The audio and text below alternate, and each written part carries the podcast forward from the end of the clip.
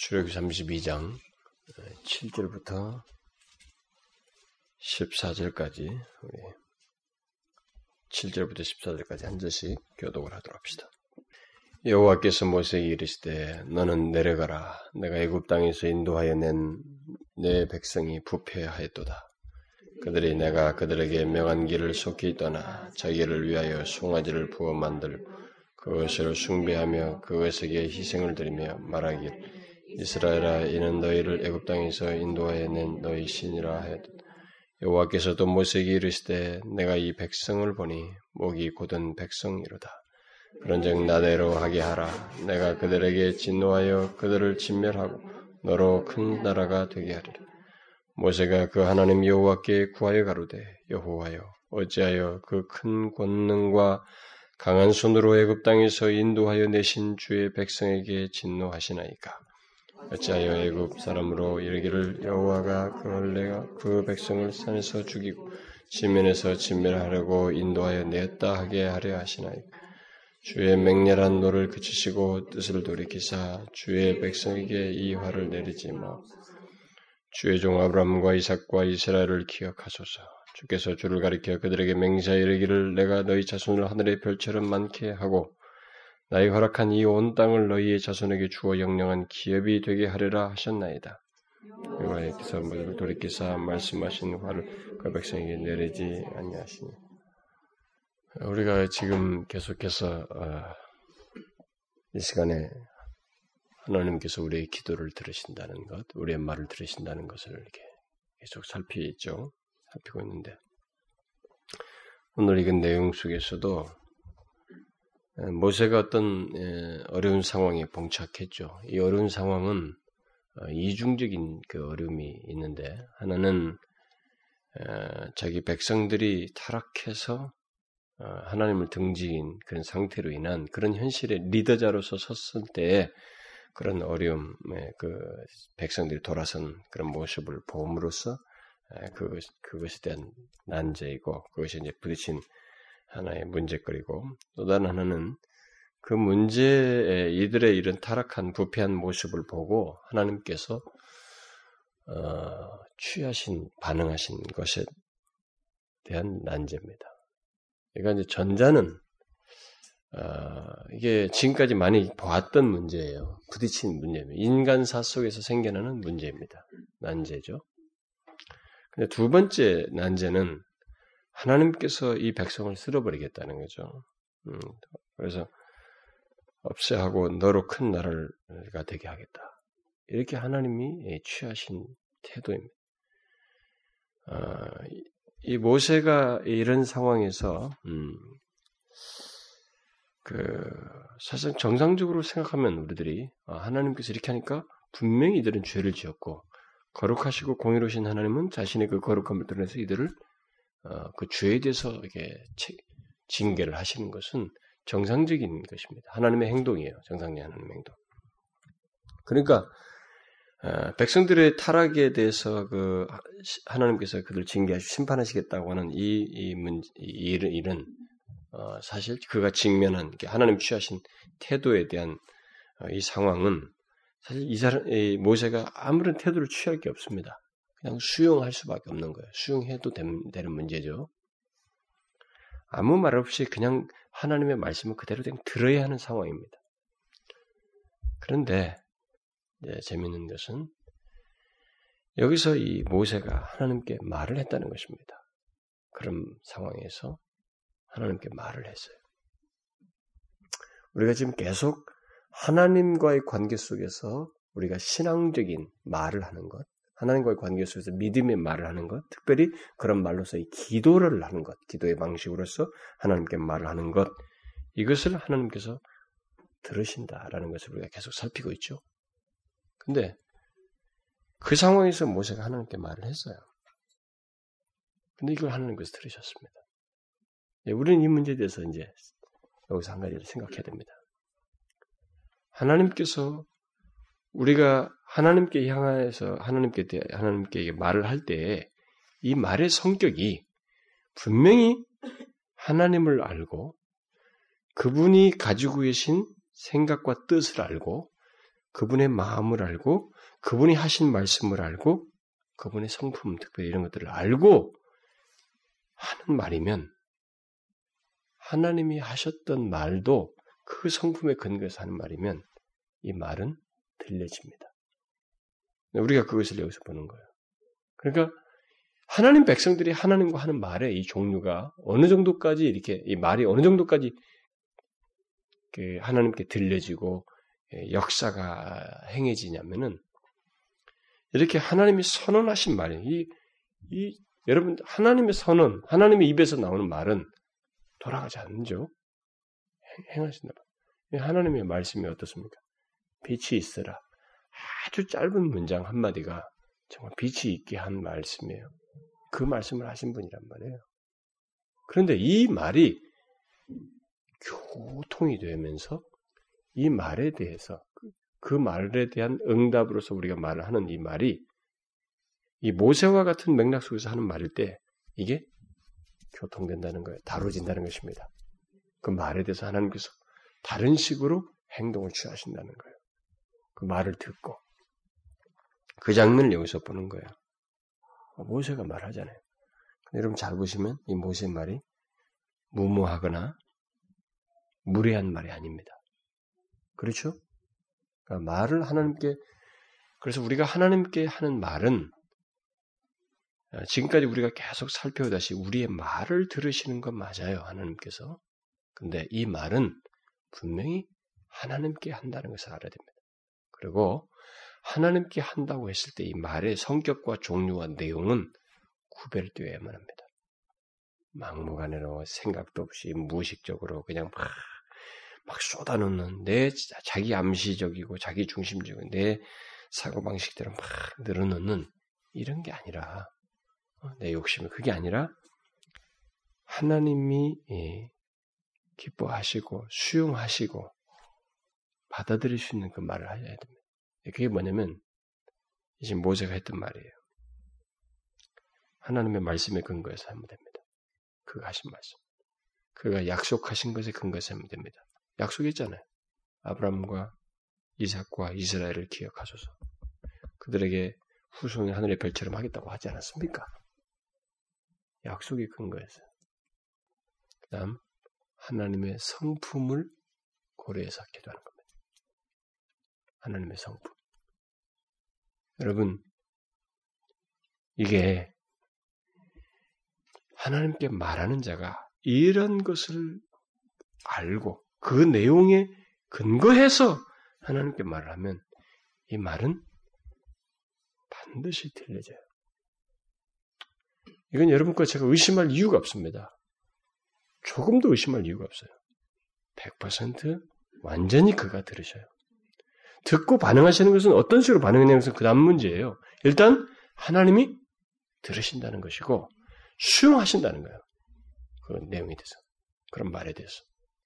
그러니까 우리가 하나님께 어떤 인생을 살면서 개인적이든 가정적이든 교회적이든 이 나라의 민족과 관계 속에서든 우리가 어떤 상황에 직면했을 때 어려움에 부응착하고 문제 있을 때 그게 수도 없이 많단 말이에요.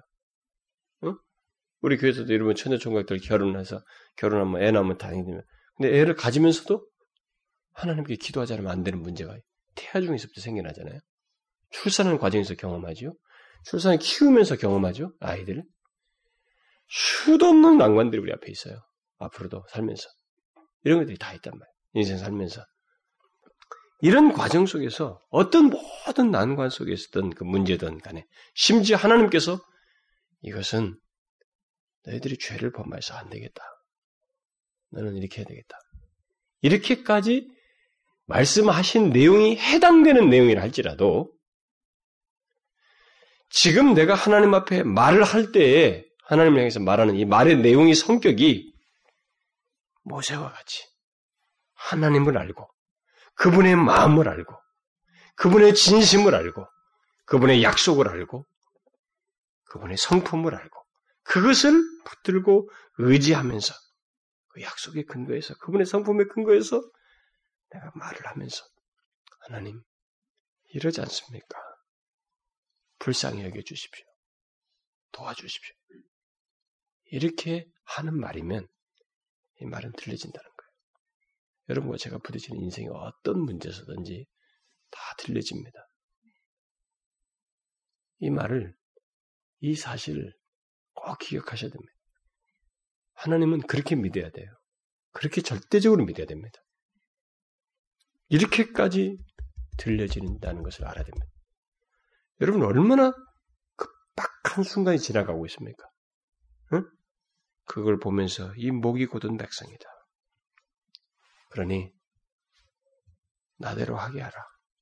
내가 그들에게 진노를 해서 그들을 진멸하고 너로 큰 말을 세우다. 얼마나 급박해요? 하나님은 하실 수 있어요. 그렇죠? 하나님 하실 수 있단 말이에요. 그런데 이 급박한 상황 속에서 이 모세가 그냥 함구해도 되는 상황인데 아무리 선언된 내용이 있어도 하나님의 성품과 약속이 있기 때문에 이것과 조화되는 데는 약간의 문제가 있단 말이에요. 하나님께서 고려해 주셔야 될 내용이 있단 말이에요. 그걸 가지고 얘기하는 거예요, 진심으로. 근데 들려졌어요. 들려졌습니다. 뜻을 돌이켰다고 하는 거예요. 그러니까 여러분과 제가 죄악 가운데 범했어도 제가 항상 우리 금요일 날 공부하면서도 그런 얘기 하지만은 여러 차례 그런 얘기를 했죠. 열왕기의 내용들을 쭉 보면서 좀 아무리 죄악 가운데 어제까지 지독한 죄악 가운데 있어도 사실 그걸 요행스럽게 하고 그래 하나님께 돌이키면 되겠지 된다지 하면서 성경을 이용해서가 아니라 자신의 마음 자체가 중심 자체가 하나님 정말로 돌이키고 싶습니다. 라고 하는 진실로 회개하여 돌이키는 자이면 어제까지 죄악이 이 세상이 다 놀랄 만한 쇼킹한 죄악이라 할지라도 이상스럽게 하나님 용납해요. 용납합니다. 여러분 우리가 봤잖아요. 지난 시간에 아합.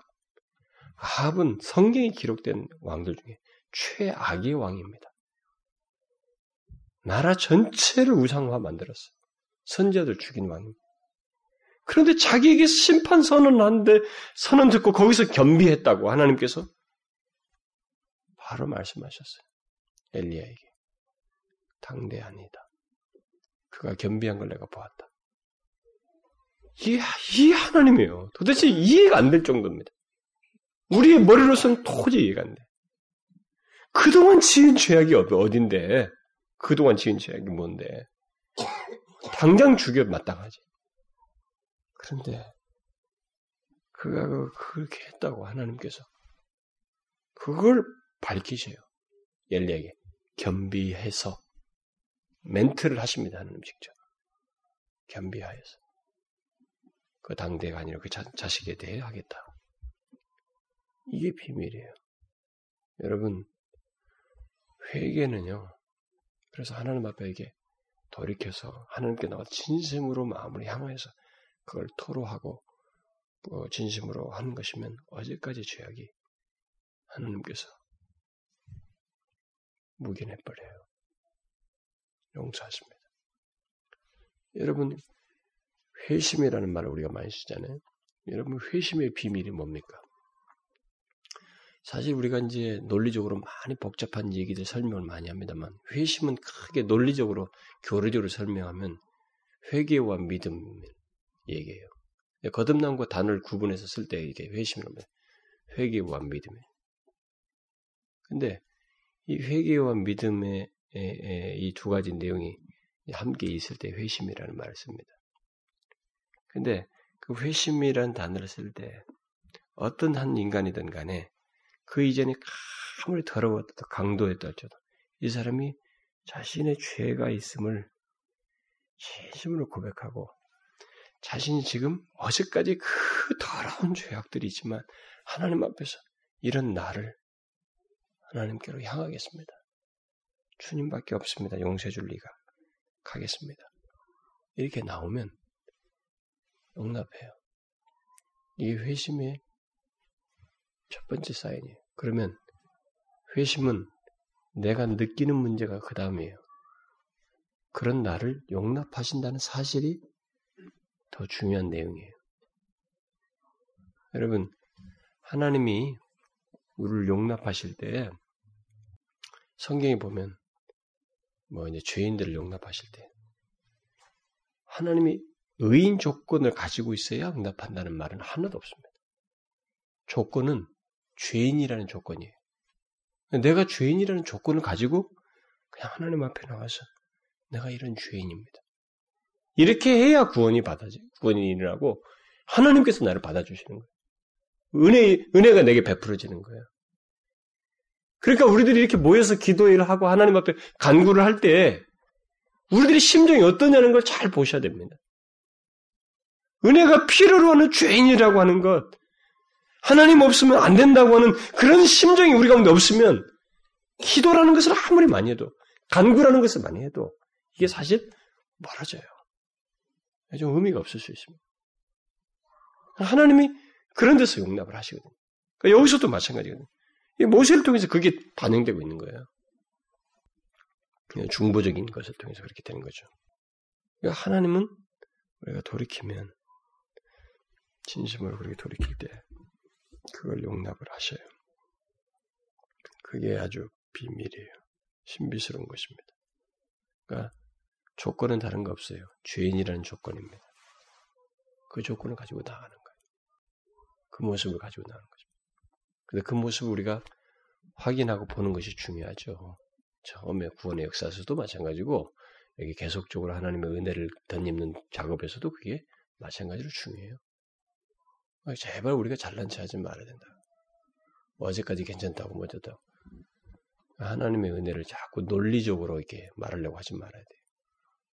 하나님의 은혜가 얼마나 귀한지를 통렬하게 자기 안에서 인정하고 있는지를 봐야 됩니다. 그게 인정하지 않고 있으면 은혜라는 것이 개념과 이 찬송과 가사와 이런 것으로 있지 그게 자신의 전 존재에 스며드는 전부인 것처럼 각인이 안 되고 사무쳐 있지 않으면 그 사람에는 문제가 있어요. 대체적으로 그 원인이 있습니다. 그 원인은 자신이 은혜를 그렇게 모를 만큼 자기 자신에 대해서 모르고 있어요. 자신이 어떤 존재이고 어떤 상태인지를 모르고 있습니다. 그걸 못 보니까 은혜가 통렬하게 다가오지 않아요. 그, 그거 치금석이에요, 여러분. 예수 믿는 사람들 그 자신의 상태를 한번 물어보려면 그거, 이 사람이 은혜의 그 풍성함을 아는지, 은혜의 그 고귀함, 영광스러움과 그, 그게 뭔지를 아는 려면 그걸 경험하면서 체험하고 있는지를 알려면은 그 자신의 상태를 어떻게 보고 있는지를 알아요. 그거 보면. 근데 아이러니 하는 것은 예수를 믿으면 세월이 지나면 지날수록, 응? 하나님의 은혜가 없으면 안 돼. 정말 모든 게 하나님의 은혜구나. 하나님 은혜 없이는 나는 못 살겠구나. 하나님, 정말 내 자신을 잠시도 못 이기겠습니다. 이 최정력에서 못 이기겠어요. 하나님 은혜가 절실하게 필요해요. 그래서 오늘도 나를 지켜줘 도와주세요. 그러면서 이렇게 절실하게 구하는 응? 이런 모습이 세월이 지나면 지날수록 그 은혜가 더 귀해 보이면서 자신의 부족함을 보는 이 작업이 함께 있어야 이게 정상적으로 가는 거예요. 그래서 바울이 죄인 중에 괴수란 말을 이 어디에 썼어요? 인생 말년에 있습니다. 괴수란 말을 자기를. 그렇죠? 디모데서에서 했단 말이에요. 디모데서가 그게 마지막 서신 아닙니까? 거기서 했단 말이에요. 예수 믿는 초입에서 한 게 아니고. 그런데 우리 거꾸로 가는 사람들이 많아요. 회개 한번 탁 하고 나서부터는 하나님의 은혜는 얘기인데 이 은혜는 자기에게 막 더해주는 것이 자기가 개념상이지 그 은혜가 얼마나 절절한지 내가 안 됩니다. 이렇게 너무 부족해요. 내 자신의 통제가 안 됩니다. 이렇게 하면서 자기를 보면서 은혜가 크다는 것으로 가는 이 경험이 아니라 따로 가요 이게. 이것은 더 굳어져요. 교만해지고 잘난 체 하고 더 필요가 없고 자기를 되새게 하고 드러내고 이런 식으로 자꾸 가는 거예요. 그러니까 은혜가 필요가 없어요, 이 사람은. 잘하거든, 자기가 알아서. 자기가 한 거 다 챙겨 먹고, 영광 다 받고. 거꾸로 가는 거예요, 여러분. 이 아이러니한 얘기지만, 예수 믿으면서 말년에 갈면 갈수록 하나님 은혜가 더 절절하게 우리에게 필요로 하다는 것을 느껴야 돼요. 근데 그 느껴지는 것은 세월이 지나면 지날수록 왜 이래 내가 하나님 앞에서 부족한 거, 내 안에 이게 하루조차도 신앙생활, 믿음을 온전히 못 지키는구나. 아, 정말 억울하 공고하다. 그 자신 안에서 그런 것들을 보면서 하나님 없이는 안 되겠구나라는 것이 계속 돼야 되는 거예요. 또 그럴 수밖에 없는 존재거든. 그걸 잘 보아야 된다고요. 인정하면서 가야 된다. 그게 정상적인 신앙으로 가는 거예요. 자기를 못 보니까 은혜도 엉망이고 은혜 필요도 못 느끼고 피상적이죠. 그런 신자들이 얼마나 많습니까? 그래서 제가 우리 교회에 이런 영적인 역사 이런 것이 있기 위해서 아, 간구에 앞서서 아, 이게 분명히 우리 전체에게 실제적으로 있어야 되겠구나. 하나님 앞에 우리 자신들을 보는 것이 없으면 성령께서 보게 해주시면서 보게 해주신 것을 인해서 마음을 이렇게 정직하게 토로하는 것이 없으면 아무것도 안 되겠구나. 그거 없으면서 우리가 막 뭐가 뜨거운 것 같고 기분이 좋은 것 같고 막 열광스러워지면 그건 거품이다. 그게 확신이 다가왔어요. 그래서 제가 자꾸 이걸 매, 매주 얘기하는 거예요. 여러분 그걸 보셔야 됩니다. 보려고 해야 돼요. 구해야 됩니다. 진심으로 그러셔야 돼요. 여러분 자신을 모든 게 문제 같고 난 괜찮다고 생각하면 안 됩니다. 그렇지 않아요, 여러분. 여러분 하루도 뭐 자신의 믿음을 못 지키죠, 잘. 응? 자신 안에서 이, 이 되살아나는 이 본성, 죄성, 응? 있잖아요, 여러분. 어제까지도 잘 된 것 같지만 어느 불현도 다시 나한테서 터져 나오고 어떤 유혹이 다가오면 이렇게 취약한지 왜 이렇게 생각은 금방 확 와야 돼가지고 설사 행동을 안 가도 벌써 마음으로 쫙 저절로 빨려 들어가는지 보이잖아요. 그런 게 있잖아요, 우리에게. 그게 뭡니까? 그게 우리가 하나님 은혜의 도움이 없으면 믿음이 지탱이 안 되는 존재라는 거예요. 그걸 시인하라는 거죠. 그걸 자꾸 봐야 돼요. 그러니까 보니까 바울이 내가 죄인 중에 괴수다고 말한 거예요. 말년에도. 그래서 여러분 우리 공동체 안에 먼저 이게 있어야 됩니다. 다른 것도 많이 중요하지만 필요한 것도 강구도 해야죠. 근데 우리 마음의 비중에 우리에게 있어야 할 지금 특별히 가장 중요하게 강조 기도하는 우리 교회 안에 하나님의 임재 가운데서 교회가 나아가기를 원하는 이 기도의 이 역사에는 먼저 우리들이 하나님께서 우리 자신을 보게 하시고 성령께서 보게 내가 보는 것, 이 인적으로 보는 이 작업도 중요한데 그것도 성령을 의지하면서 하는 가운데서는 일반적으로 하는 일이에요. 그런데 성령께서 우리에게 보게 하시면 감동하시는 거 있잖아요. 그걸 해야 돼요. 그건 다릅니다, 여러분. 달라요. 제가 힌트를 하나 드려볼까요? 경험적인 힌트? 여러분들이 그렇게 하려고 할 때 성령께서 보게 하시잖아요. 진짜로 아무것도 아니라고 생각했던 것들이 다 전혀 의식하지 않았던 것이 보입니다. 그게 나로 하여금 너무 하나님 앞에서 아프게 합니다. 근데 이게 무슨 뭐 죄책감인가 뭐 두려움의 아픔이 아니고 긍정적인 아픔이에요. 기저에 자유함이 깔려 있어요. 그리고 그 후에 기쁨이 밀려와요. 분명히 그럴 겁니다. 우리는 그런 회개를 하나님 앞에 할수 있어요. 그래, 그렇게 해서 하나님께서 우리 눈을 뜨게 하셔서 우리 자신들 보고, 우리 교회들 안에서도 아직까지 모순된 모습들도 보고, 조국 교 안에 이런 죄악들도 보고. 그래서 다니엘이나 뭐 이런 사람들이 뭐 나라 민족을 자기 민족을 위해서 하면서 그렇게 절절하게 기도한 게 뭔지 우리도 볼 수 있어야 돼. 나라의 죄악을 막 회개하잖아요. 우리도 그럴 수 있어야 된다. 근데 그게 가능해요. 성령께서 하게 하실 수 있다. 그래서 저와 여러분이 그런 기도를 좀 있으면 좋겠어요. 먼저 들으시니까 이렇게 들으시잖아요. 우리 제가 이런 걸 하자는 게 다 성경에 있는 내용들이기 때문에 하나님이 약속하신 거예요. 하나님은 너무나 많은 사례를 속에서 돌이키셨어요. 회개하면서 나갈 때 어색하실 것을 다 받아주셨다. 그러신 하나님이니까 회개하면 나가자. 그, 특별히 더 하나님 정확하게 좀 보게 해주십시오. 구하면서 가자는. 영적인 역사가 거기서 시작됩니다. 개인적으로도 우리 교회적으로 저는 확신해요, 여러분. 우리가 여기서 한 가지 테스트는 가질 거예요. 이런 것을 알고 이렇게 깨달은 것을 알고 저부터 뭐 여러분과 함께 얼마나 믿음을 가지고 인내하면서 진짜 그, 그렇게 하실 하나님 믿으면서 실제로 우리 중심을 내놓으면서 나가겠느냐. 얼마나 이걸 버틸까? 그래? 한번 해봐라. 사단 같은 니네 몇 번 가겠단 말이지. 일주일이나 가겠어? 여러분 우리가 성경 공부하거나 뭐 gem트리더 공부나 기도회 한다 그러면 벌써 처음에 싹 왔다 몇 번 하다 싹 사라진 사람이 있잖아요. 그게 사단이 기대하는 거거든. 몇 번 하겠냐 이게. 진짜 끝까지 기도하시겠어? 너희들 믿고 진짜 하겠냐 말이지. 그게 이제 우리에게 testing이에요. testing time이라고. 그러니까 우리가 이걸 진짜로 믿, 믿고 실제로 하나님 그렇게 하셔요. 여기서도 보여주는 것처럼. 들으시는 하나님 계속 증명하는 것처럼. 이것이 있기 때문에 이걸 진짜로 믿고 가야 된다. 어? 인내하면서. 진짜로 하나님께서 우리에게 하실 거라. 회개 역사를. 제가 언젠가도 그런 개인적인 얘기 해줬죠. 우리 사역자들한테 제가 한 번 얼마 전에도 한 적이 있는데 제가 잊지 못하는 초등학교 때 주일학교 선생 그 선생은 잊을 수가 없습니다. 그때 우리들이 은혜를 막 경험하고 있을 텐데 주중에 어떤 집회를 우리 어린 아이들끼리 모아서 집회를 자기들이 기도하는 기도회를 갖고 그랬는데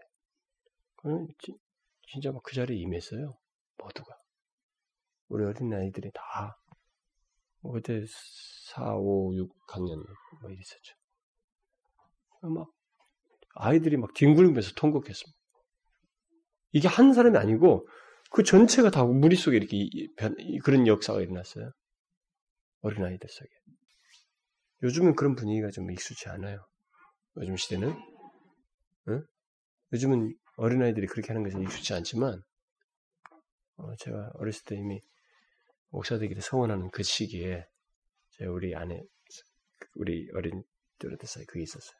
어린아이들이 전체가, 초등과들이 막 회개했습니다. 회개 역사가 임했어요.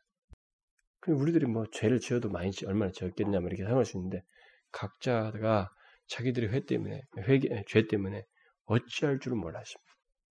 통곡하면서 울었어요. 그 선생이 그걸 잘 인도했습니다. 그걸 알고. 자신이 그걸 체험 있는 사람이었기 때문에. 하나님은 그렇게 하셔요. 우리 안에서 그렇게 하실 겁니다.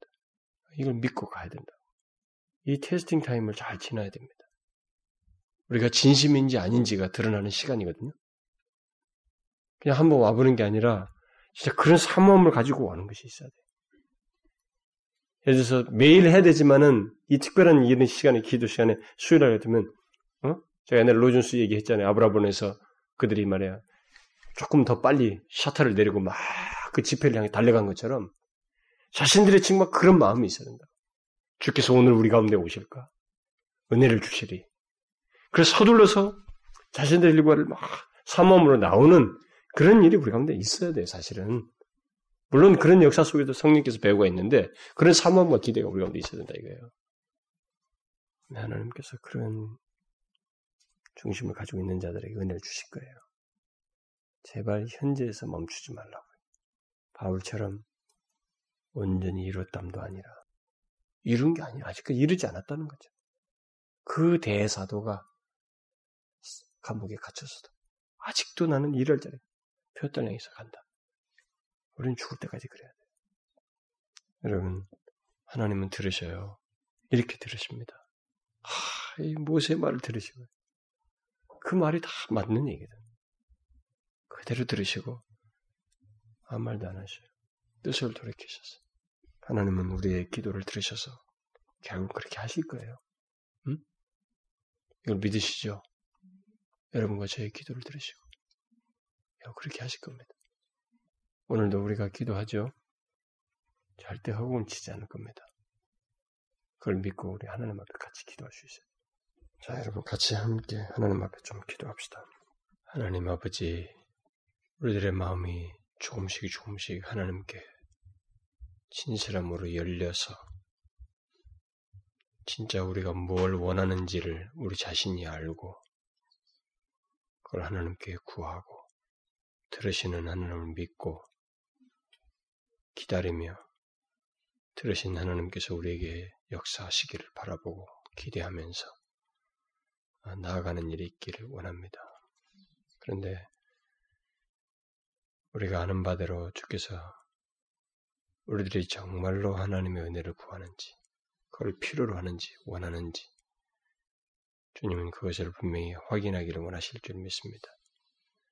그렇지 않고 입술로만 은혜를 구할 수가 없기 때문에 주님, 우리 자신들부터가 그걸 확인해 보고 싶습니다. 우리 자신들이 어떤 상태에 있는지, 정말 은혜를 구하지도 않고 필요도 하지 않는, 간절하게 필요로도 하지 않을 만큼 우리가 굳어 있는지, 그러면서도 그걸 모르고 지금까지 지나오진 않았는지, 그 때문에 우리가 은혜를 기도로서는 말로서는 하지만 실상 마음은 간절히 원치 않는 그런 모습이 있는지 주여 주님께서 보여주옵소서. 주께서 그런 걸 적나라하게 우리에게 보여주셔서 우리가 하나님 앞에서 정말 진실하게 서기를 원합니다. 그래서 하나님 은혜 주시는 것 안에서 우리가 모든 것을 경험하고 바라보며 나아가기를 원합니다. 많은 일들이 우리 가운데 부딪힐 수 있고 있겠으나 개인의 삶에서뿐만 아니라 우리 교회의 관련 속에서 그러나 하나님 그런 것들은 그렇게 중요해 보이지 않습니다. 주께서 우리와 함께 계셔서 은혜로 우리를 더하시고 인도하시면 우리들의 교만과 어리석음과 이 냉랭함들이 녹아지고 주의 은혜로 치유받아서 나아가게 되면 하나님 그것이 우리에게 최상이 될 줄 믿습니다. 하나님 그런 역사를 온 지체들이 실제로 기대하며 구하며 사모하면서 나아가게 해 주옵소서. 모두가 진실함으로 마음을 준비하면서 조금씩 조금씩 열면서 진짜로 자신들이 무엇을 원하고 구하는지를 알고 함께 기도자를 나오게 해주시고 그런 가운데서 주의 성령께서 우리를 움직여 주옵소서. 하나님의 역사가 그렇게 시작될 줄 믿습니다. 주여 반드시 우리의 기도를 들으시고 우리 가운데 임하시옵소서. 그러실 줄을 믿습니다. 예수 그리스도 이름으로 기도하옵나이다.